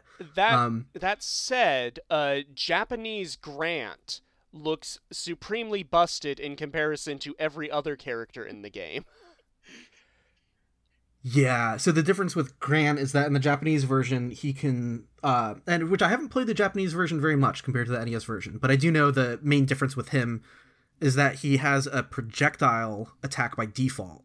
Uh, in the NES game, he can get two sub weapons. He can get the throwing knife or the throwing axe, uh, but his default attack is just like a, sh- a, little swipe with his dagger that doesn't extend very far. Mm-hmm. Uh, but in the Japanese version, he has the throwing knife by default. It doesn't use hearts. That's just his main attack, and then you can yeah. get the axe as and the sub weapon. Yeah, it's like... stack that with the axe. Um, yeah, it, like that's huge. Yeah, because cause you get Alucard, and I was like, oh my god, I have a projectile attack in an NES Castlevania. I, I, this is this is gonna be so broken. It's not. It's a trick. Uh, the fireballs do so little damage, and every enemy's just capable of rushing you before you can get off the uh, needed number of hits. I, yes. I regretted switching. It's time to defend. It's time to defend Alucard real quick. No. He can I think, fly. I did figure out how to fly. Uh, no, I also got, I I got a lot of mileage out of it. Okay, the bottom of the spread shot sucks, and yes, there is like no damage, but I get a lot of mileage out of the uh that upward diagonal shot, um, because that's just really useful, man. Technically, you could use the axe, but like that takes hearts, man. I, I, hearts hearts are hard to come by. It's a currency. Hearts are important. Man. Oh, absolutely. Hearts are very important. I think as a general like gameplay flow thing, it's like the thing that really makes a difference on whether or not you're just like on the struggle bus constantly or not is like whether or not you maintain a sub weapon you want and are able to like use it effectively. And that that's the big kicker is like if you die in the middle of a level and the midpoint of the level is like too far past the sub it's like oh you'd have to be earlier in the level to get the holy water. There's like there's times in these games where if i die once i'll just walk into a pit yeah. several times in a row to get a game over. I'm like, no, no, no, I want to go all the way back so I can get that like that sub weapon I want. Mm-hmm. Yeah, yeah. But, okay, yeah. so so real. What's what's your favorite sub weapon in Castlevania? Oh, uh, holy water, without a doubt. My man. So it's it's it's not as broken as it is in Castlevania One. Uh, in Castlevania, Castlevania One, I will, One, it's very busted. I will use it on literally every single boss in Castlevania One, even the bat. It's like, oh, yeah. oh, it's an aerial boss. You'd think you'd want to throw like axes at now it or whatever. It's like, no, no, no, no. It's all about that stun lock. it's all about the stun lock. You just like walk up to a block that like the bat will fly into with and just like throw holy water at it, and then the boss like will literally never be able to fight back at yeah. any point. Um, my strategy for Castlevania One is literally carry water hundred percent of the time uh, in the last level, I'll pick up the stop clock to make a few, just a few like like those uh, flea men being dropped by like those flying enemies mm-hmm. that get kind of dicey in that area of right before Dracula. Um, but then there's a holy water right by Dracula again, so it's just like yeah, I keep that the whole game. Castlevania three, uh, it's not nearly as busted, uh, and there's, there's some bosses where it's incredibly busted still. Um, but yeah, it, it feels like it's it feels like the strongest choice where it's like it feels like they knew the holy water was busted, so their compensation was like, all right, every boss flies. Yeah. Yeah, they, they don't want you to be able to stun lock them as easily or just, you know, just like land all of those hits constantly. Um, but it's just the best subway. Symphony of the Night. Like, if you're early in the game and there's those tall enemies, uh, kind of like in that not the long hallway, but there's that one section where there's like the guy with the iron ball and chain, and there's that one demon that like spits fireballs at you. It's like if you're not too familiar with the game yet, those enemies could actually be kind of tricky. They have like high kind of high damage relative to where you are. But it's like, oh, if you just have holy water, just stand next to them, spam it, they're dead. Not even like an obstacle. It's just it's the it's the best sub weapon. See, for for classic Vania, I mean, obviously, if like for one, holy water's busted. I don't know, man. I'm one of those visual people that I, when I play Castlevania, I engross myself in it. I am Trevor Belmont when I'm playing it so like I imagine myself in all 8-bit glory, and, I, also Trevor has a fantastic ass. I don't know if y'all noticed, but he's got some cake going on. Anyways, he uh I love the crosses. I love throwing the crosses and then whipping mm-hmm. and like it's just so satisfying. Uh, so like when I was able to like beat the first phase of the Grim Reaper in like a fucking second because I just threw the fucking uh, yeah. cross. It came back. It fucking wrecked his shit, and I just whipped him. Oh, it just felt so good. The even though I've got my like soft spot, my affinity for holy water, cross would be my next pick easily. Um, holy water to make some arguments against it. Not very great on Dracula. Um, no. that final that final form, it does like no damage to that to, like his third stage. Uh, it's just very weak, and it's like, man, you want the cross for that. You don't want holy water for that. And again, for Castlevania One, uh, when I I consciously did a run where it's like, all right, I uh, be, exploit the hell out of holy water, so let me do a run where I don't use holy water, and oh, my main wow. gimmick, my main gimmick was just to max out uh the cross. And it was like it is it is the next best weapon for sure. One hundred percent. Uh, yeah, because like I I can't even imagine like actually fighting like second form Dracula Castlevania 2 without holy water or fighting fucking Grim Reaper. I think Grim Reaper's actually the hardest fucking fight in Castlevania 1 without a fucking uh, Oh, without oh, the, Yeah, I remember so I was at this uh I don't really go too often anymore, but I used to go to this convention a lot uh, called Magfest. This video game convention, and they had a really cool challenge like booth set up where it was like uh just a bunch of computers set up with emulators and it was kind of like try to do the challenges, uh, like check off like see amount you can do. I don't remember if they were there were like giveaways for it, but they had one where it's like an emulator with a save state set up at Dracula, and it was literally you don't have any upgrades. It was like, can oh. you beat or not Dracula at Death, and it was like, can you beat Death just with the basic starting short whip and no sub weapons? Oh, and like I oh, tried a bunch of times and I did not get through it. And it's like Castlevania One's a game I've beaten without dying. I've once beat it without getting hit. Um, but it's all about the holy water exploit. I just I tried like ten times probably and just gave up. I was like, fuck, this is too hard. If the Netflix yeah. series is to be believed, all you need to beat death is the dagger. okay. If if only. Uh, what do what do y'all think about? Uh? Because uh, we, we we haven't talked about Sypha or the alternate level pr- branches yet. What what are your all opinions on that? Uh, Sypha is probably I, I played I only played a bit of her today, but I think she is probably my favorite of the alternate characters, like her, Grant, and Alucard. Um, because you know yeah. what? It's fun to be a wizard. It feels like a like the other two feel complementary to Trevor. Sypha feels like she's in her own game, and that's the fun. Yeah, yeah and it feels good to wreck shit. Yeah my whole thing with the branching paths i guess i didn't articulate this point as as cl- now that i think about it more when i was talking about like not feeling as keen on the 16-bit games as much. It's like in that middle era of games i feel like they're missing something right? And the, the something they were missing was like kind of the big leap to metroidvania. You know not necessarily that metroidvania is better than classic vania because uh, you know i love all of these games. Um but like when i played castlevania 3 it felt like again it was a return to like what they wanted to do with the games coming back from castlevania 2 um, but the branching paths, at least, was something new and interesting. When you get to like Super Castlevania 4, it's kind of like multi-directional whipping, I guess. And that always felt yeah. like a bit of just kind of like a like, oh man, you were doing something cooler with that with Castlevania 3. Um, it's like they got more basic. They they sort of regressed in a way, and it's kind of they didn't figure out that next leap until it in, until Metroidvanias. I feel like. Well, yeah, and it definitely like ruined the the eight directional whipping of Castlevania Four has cool moments like with the uh the um mode 7 you know twirling yes. you know with the grapple and stuff but then it and then it loses so much in encounter design by losing out on the sub weapons you know whatever but for me one of the reasons why i like rondo and one day we will do a rondo of blood episode is because i feel like this Rondo of Blood is like a spiritual successor to this, particularly with the branching paths, because Rondo puts the branching mm-hmm. paths into the level where it's like a secret, and then you have a secret yes. boss to fight and shit. Like, I love that. It's so it's just so great for me. Um, yeah. But yes, I can I can definitely see that there there's like weird weird no link there. It, it's it's almost as if they abandoned three for a lot of uh, Bloodlines or Super Castlevania four. Absolutely. For me, if I had like grown up with this game or even just had more time with it, I could definitely feel myself growing more affinity for certain levels and when you get to like that branching path it's like oh no i gotta do the top path because then i get to go to the pirate ship level and things like that or like oh no, no i don't want to go through the level with like the the wall dragon bone snakes. That level sucks that part is like so that. hard. Yeah. It, it, having having that option of pathing just felt like it, it, was it was something that was more interesting to me than the console uh you know the ones that were available here stateside. Uh rondo is great. Rondo is super super cool um, but yeah, it, it gave Castlevania 3 something that I thought the next couple of games were missing.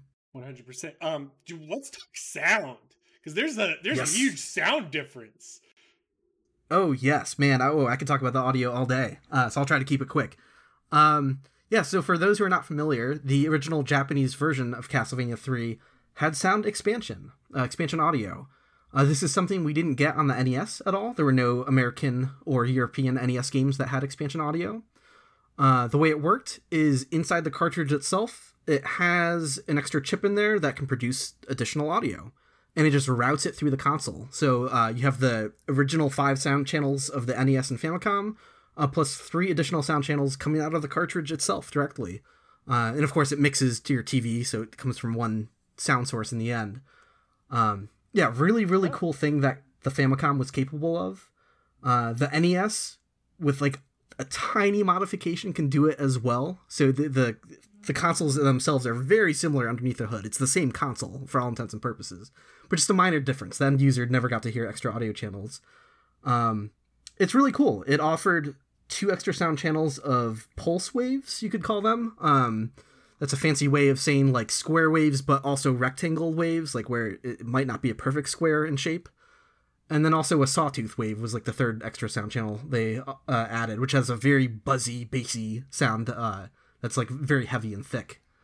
And uh, yeah it sounds fantastic. Yeah uh, what i like is sort of i like the boss music and it's not even really the full track it's that first like that man mm-hmm because uh, that is like the most perfect like oh shit here we go again music as like the boss reveals itself and then it just escalates from there. And of course like the original like Cl- castlevania theme that dun uh, that's one of my favorite nes tracks. I'll just put that on uh, whenever i'm fighting like a tough from boss because it really pumps you up. Like you said at the start it's very funky. In fact castlevania is a surprisingly funky series. Oh absolutely. Yeah yeah, it's like hard to describe the genre. It's like, well, if you want to have a classic NES Castlevania sound, it's got to be like funk baroque pop, I guess. Yeah. You know, it's it's like it's a mishmash of of these different elements. Um and then I assume as like because I like I said I've only played 1, 3 and half of X, but I assume like Symphony of the Night they start leaning more like orchestral from that point on. They branch off. Symphony of the Night is is it's a great soundtrack. Very weird in a lot of ways, though. Yeah, it's a, it's a very really? diverse soundtrack. There's there's some there's some songs with electric guitar and shredding on them. There's other songs that are just like kind of like ambient synth melodies that are like pretty chill. Um, Ooh, okay, yeah, I, I'd be into that. All right. Yeah, it's a bit all over the map, um, but not in a bad way. It's a it's a great soundtrack. So uh, I, I can't stress enough to like this is when Konami for going back to Castlevania 3 this is when Konami was really firing on all cylinders with their NES sound design. Um, there's a sort of narrative when you talk about the two different versions of the soundtrack like it's awesome to go back to the Japanese version and hear the bigger fuller version of the soundtrack uh, but the NES version of the soundtrack is absolutely fantastic as well. It's not a case of like oh it's missing a bunch of sound channels so it totally sucks um, there's other games that happen with like Gimmick is a Famicom game that has a really great soundtrack, but if you play the European version that doesn't have expansion audio, it's just like it's clearly missing. It sounds terrible. Um, but Castlevania 3, it's like both versions of the soundtrack, they really put their hearts into the soundtrack. Uh, it's a weird window of time where like Konami today, like everyone's just like, oh, that's the company that doesn't care about their games. You know, like they they they don't put effort into making quality games. It's just about licensing the IPs occasionally, making pachinko machines. You know, because Konami, Konami makes more money elsewhere. Um, Yep. Or But there's making that window of- Castlevania slot machine. Sorry. exactly. Hit the lever. But there's that, there's this there's this period of time in the early '90s, late '80s where like the developers really gave a shit, and like Yeah. the the you know, and the, as a company, they allowed them, they gave them the time and funding to do this stuff. Uh, I guess going away from Castlevania 3 for a second, Castlevania 2, uh, that originally came out on the Famicom Disk System. It was a floppy disk system for the uh, game for the Famicom.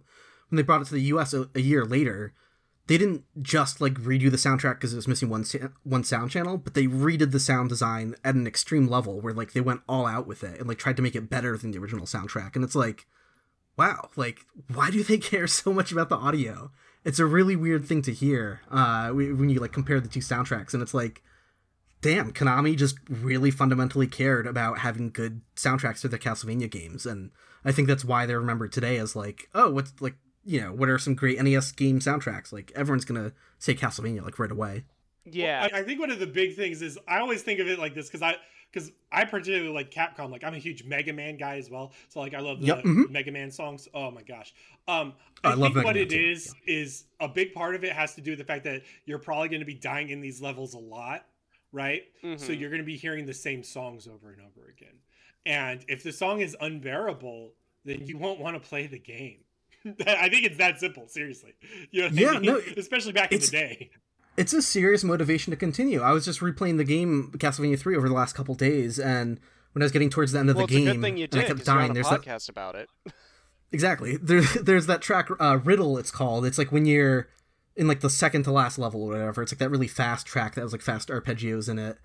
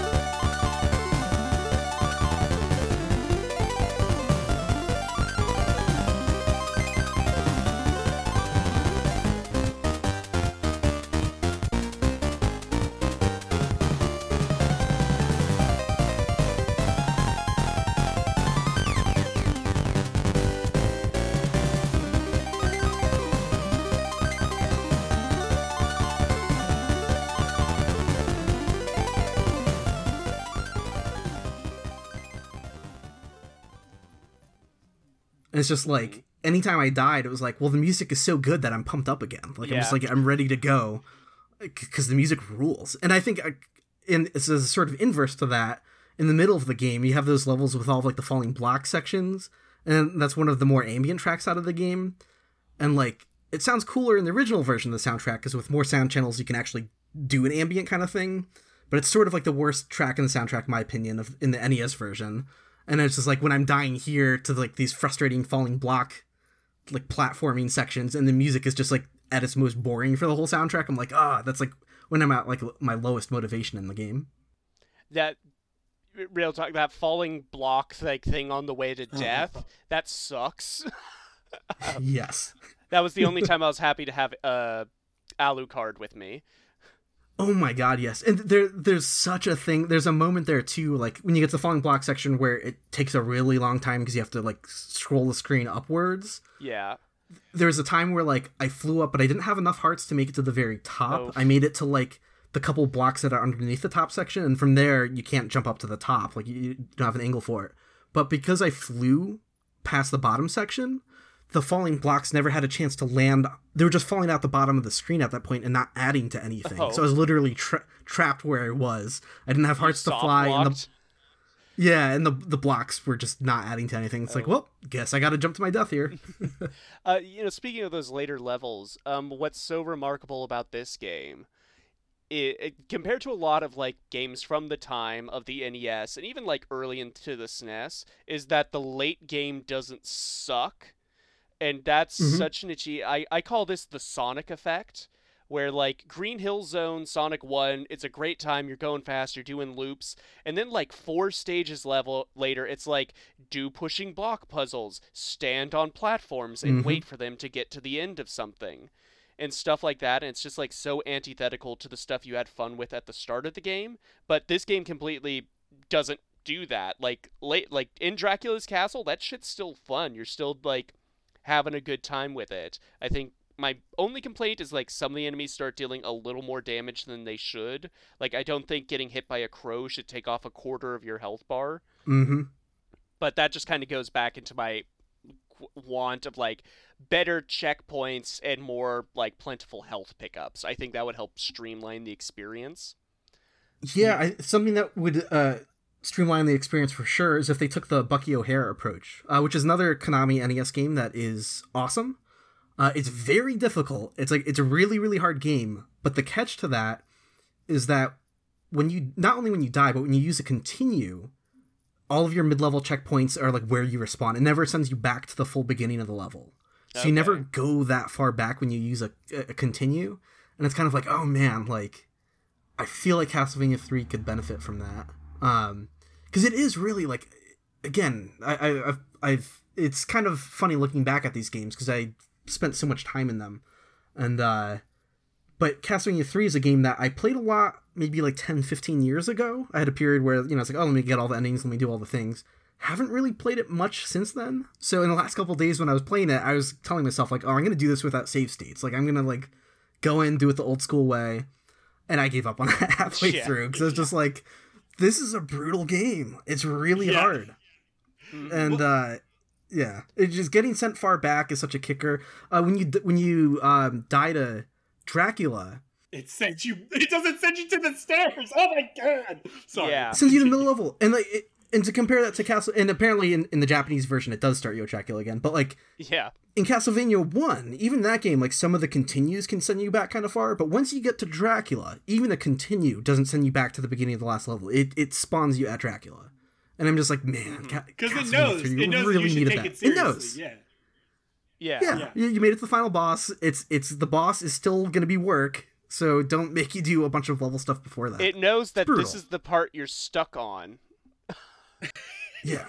and I think Um, that's that's a very important thing for devs to recognize is where is the player going to get stuck and what sort of like boons do they need to help them not break their contr- controller there. Yeah, and there is just not quite enough in that at that point in time. It's still, you know, late 80s, early 90s where like they're making games more fair than arcade games. You know, they're like, "Oh, we've Mhm. made games that have like a start and finish to them." And like But they still Uh, don't want you beating it in rental. exactly, exactly. And yeah, Castlevania 3 is in that weird spot where I mean, it's a really really hard game. I mean, there there's harder games on the NES for sure. Like I would, I would I think it, it's apples and oranges sometimes. Like I would say Battletoads or Ghosts and Goblins is harder probably. Um, but this is like this is in the tier like closest to that. It's like th- this is a game you need to really pay attention to enemy move sets and placement.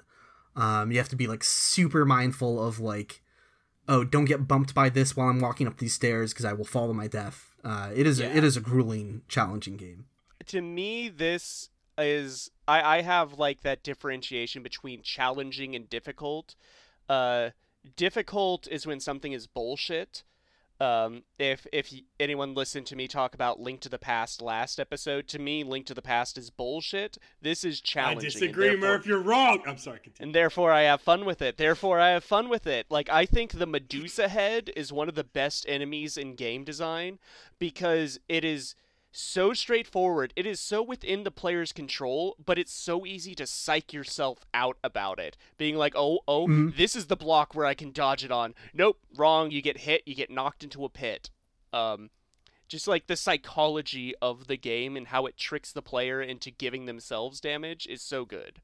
Yeah, I mean, I was gonna say on the flip side to everything is like I think what makes it the challenging thing is that consistency because like none of the bosses, they're all hard. The Don't bosses are wrong. bullshit. I don't think I. There are The too many bosses, bosses. are consistent. Well, go ahead and tell the bosses you had troubles with. Uh, the one I had the biggest trouble with is I don't even really know what you call this boss. The triple coffin. Uh, yeah, Where it's where you have to fight the two mummies, then the Cyclops, then the demon, and you have to do that the- all those in one. coffin bosses come back multiple times in the different routes because you could you could go other ways and there'd be other the, the, Yeah. like you'll you'll see this hammer monster and all that stuff they, they reuse those so by that point in the game number one they were expecting you to have maybe seen those bosses before um which is why i don't mind boss reuses in games uh thank you dark souls 2 um and uh I was gonna say is like I don't think it's unfair. I- Is it is it difficult? Shit, yes. But like even with those three three coffins, I think the only issue is just like you needing health and needing heart pickups. But like the the enemies themselves are just very clearly a pattern. Like for instance, on that third boss, that like goat demon thing, what it does is it flies up. You just gotta bait it into slamming down. Slamming and down. you just Mhm. whip it. That's all Yeah. you do. And, and maybe, maybe it'll throw fireballs at you, but you gotta whip the fireballs and you're good. It, that's it. That's literally it. You don't have Mhm. to get hit at all during that boss, you know? But I- the trick is learning that, and learning that takes probably 10 deaths, you know?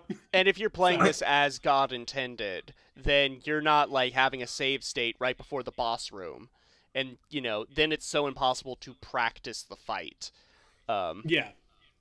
Yeah, if you're in the route where you have that flying like dragon skeleton thing as the boss, um, and earlier Oh. in the level you have all of the white dragon skeletons that you know the wall mounted fuck that. serpentines. Yes. It's Yeah, like how's you have that? to go back and you have to. It's like you you spend some time like learning the boss's movements. You're you're trying to figure out how the boss moves. Like, is it RNG? Is it scripted? Like, what you're trying to get a gauge for like how to learn the fight. But you get sp- sent back so far and have to deal with like these this really hard level So- getting there. It, it's just it's brutal. I am I am so shocked on that boss because they split it in half. It's like once you get to like a quarter of his health, it ends the fucking level, and you're like, oh okay. And then like you fight him again, but if you die to that one, you start all over. You're like, what the fuck? So Yeah. Uh, so on the opposite end of like the good game design spectrum with the Medusa head, I I hate, I despise the Fleamen and the green slimes. Yeah. I think I've come to terms with the flea men. I don't hate them too much. Uh, it's any time there's a section where they're being dropped by flying enemies, it's like, oh shit, it's on. You have to really be conscious of like, yes, your that's my least favorite and- part in Castlevania One, the level where all the Fleamen fly in. oh, I, I'm o- I'm okay with it, but uh, yeah, it's it's there's there's moments where you have to put up with stuff that's just really frustrating. Um, I think it's times like that I always keep in mind that like the sub weapon, like in my head, there's you have the consistent toolkit of the Belmont whip, and then everything else is meant to compensate for the limitation. So then it's like the sub weapons of like the holy water trying to nab nab people from down below with that downward trajectory. Intentionally other than the sunlock that is actually what it's meant for right? Is that verticality or otherwise the axe if it's above you um so like i always think of things in terms like that and then like alucard solves that problem or grant solves the problem of trevor's mobility because trevor can't Mhm. move worth shit you know what i mean it's Yeah. like i always think in those terms and i never mind like the fleaman i i I think the worst enemy is the the serpent, the skull serpents. Yeah, they're bad. Skull serpents are yeah, there's so much health, so much health. so much health.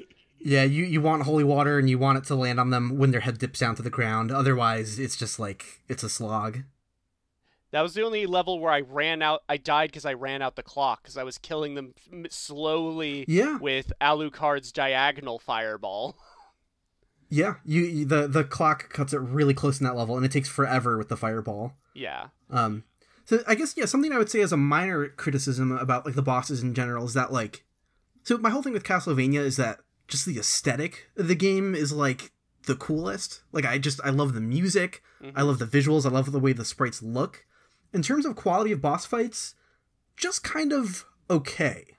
Uh, you could do far far worse than Castlevania. I mean, so many NES games just like are absolutely atrocious to play. seen the last Castlevania's boss clu- of Ninja Gaiden? Right, right. There's there's so many games where just the boss fights are atrocious. But even the NES Castlevania games at their best don't have boss fights that are as satisfying as like a good Mega Man boss. I agree. I with would, that. yeah, I would 100% Like a- agree with that. I love the NES Mega Mans. Oh, Yeah. absolutely, they're so good. Uh, yeah, and you know some some fights are better than others in the Mega Man games, of course. But like when you get when you pick your couple favorite bosses from like each NES Mega Man game, and that's like that's the gold star for like the best boss fight that exists in an NES game. And uh yeah, the Castlevania doesn't quite reach that, um, but it reaches a a level that's acceptable for sure. I think the best fight to me, you know, I didn't mind the death fight that bad, but that's because I had like a cool fight with it. Um, but I do like the, I don't know what it's called, the shadow self, the the one that's your Dark Link fight. I I cheese that. Oh, fight. yeah. I cheese that fight so. Oh, me too. Yeah. I cheesed that fight, but also like the bit where I wasn't cheesing it was satisfying to do. Um, and I think like I don't know much about the franchise going forward, as I've said, but like leaning into the um the dudes in armor to co- to steal a phrase type of boss fight, I think would do the franchise better. Yeah, absolutely. Uh, yeah, and I guess uh, doppelgangers will exist in a, in other Castlevania games without saying too much. So, uh, yeah, th- that is that is a boss that will show up again, Yep. and it rules. Um, do we have final thoughts on Castlevania three, or like what what haven't we talked about? Why wasn't Grant in the Netflix show? They have in in the final season. There is like the woman is part of the dynasties, right?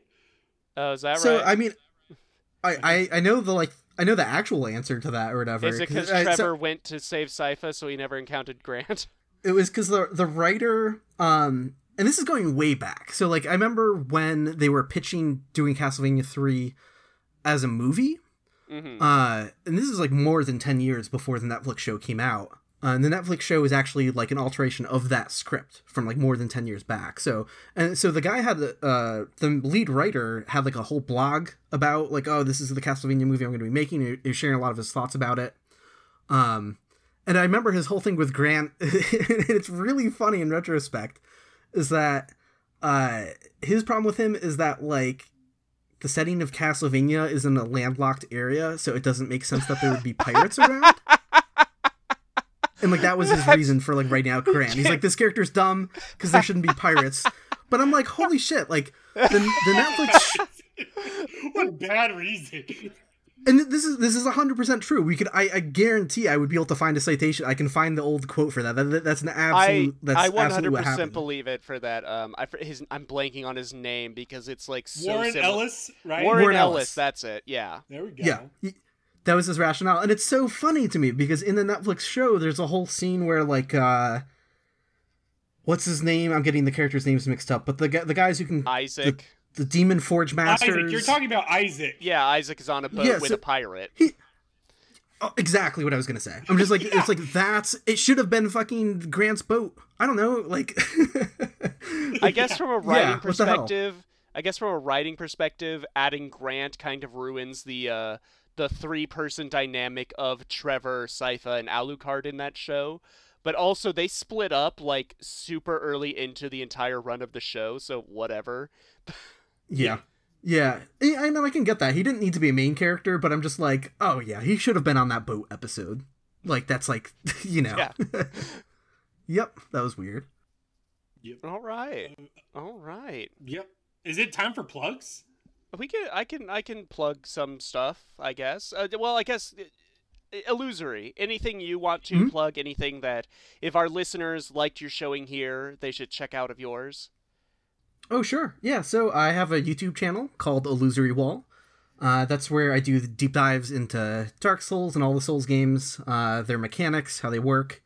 Um, even though there hasn't been a new episode in years, it's been a hiatus for a long time. I have the Retro Game Audio podcast, uh, which is lots of retro uh, video game sound design analysis. Why does the Super Nintendo sound the way it does? Why does the Sega Genesis sound that way?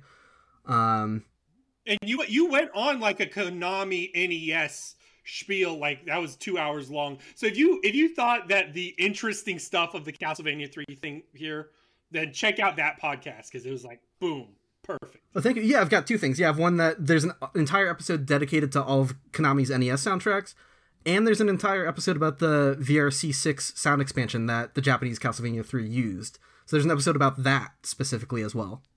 Um, Right. Yeah. And then uh, also you have a petition.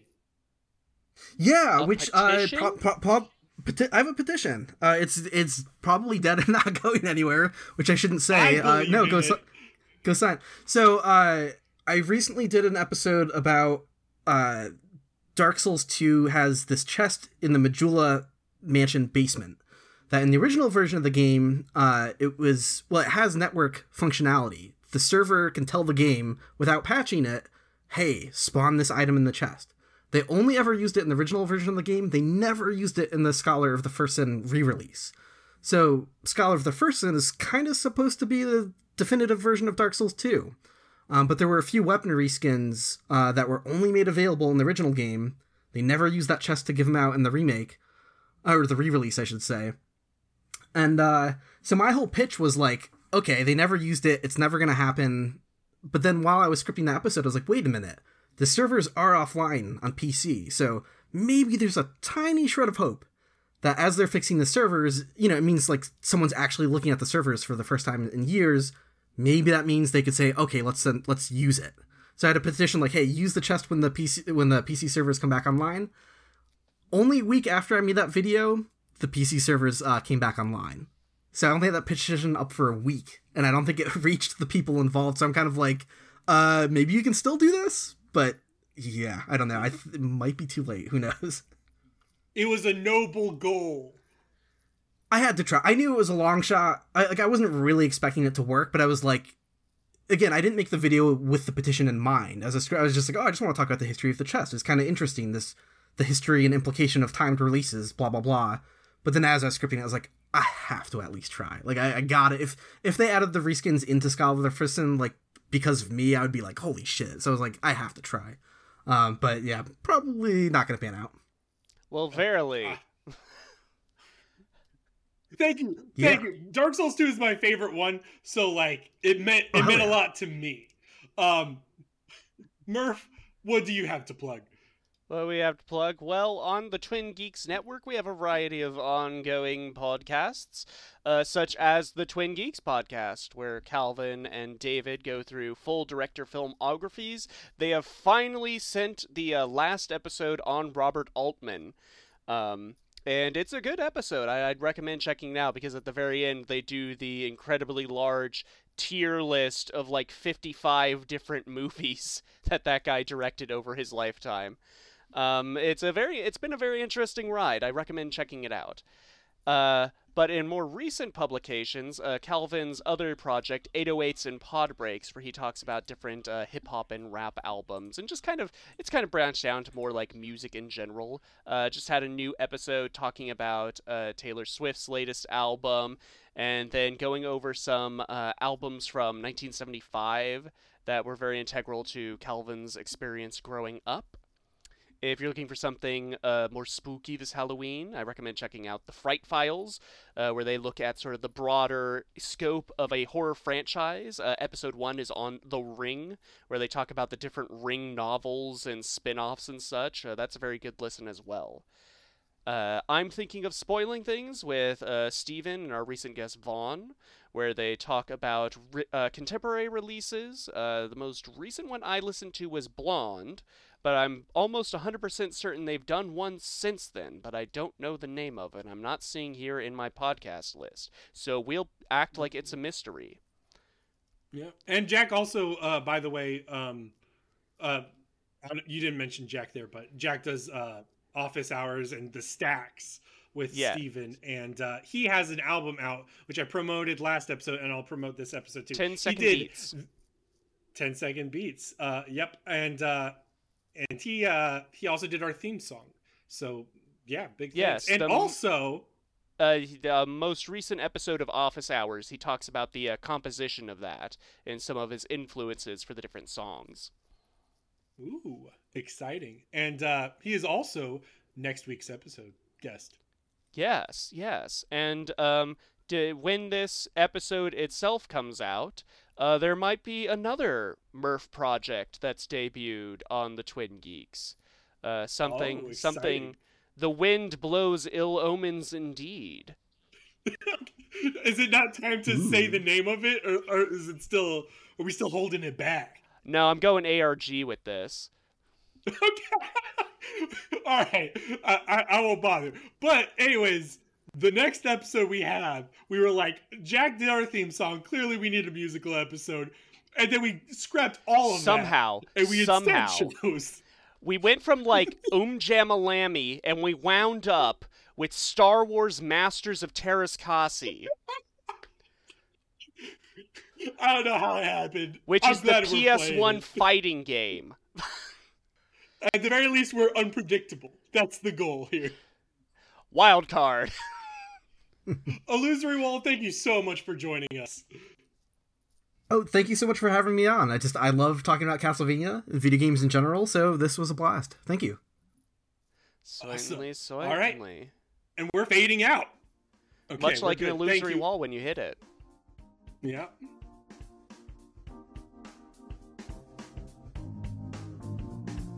We're getting we're getting good at this. Uh, oh, let me pause. Stop recording.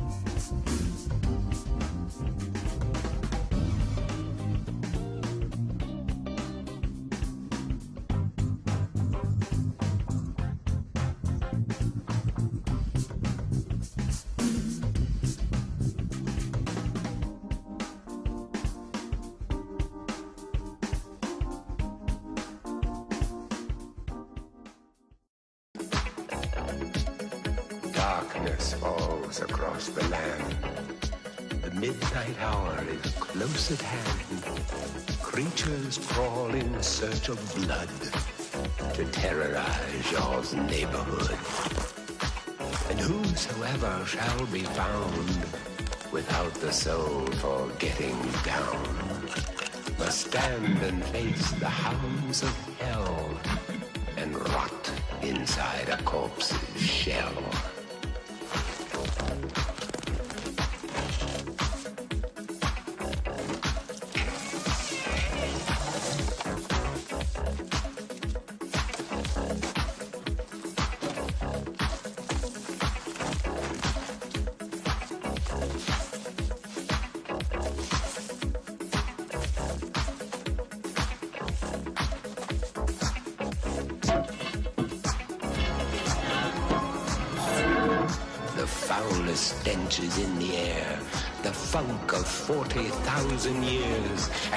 grisly ghouls from every tomb are closing in to seal your doom.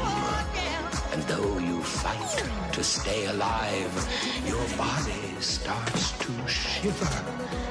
For no mere mortal can resist the evil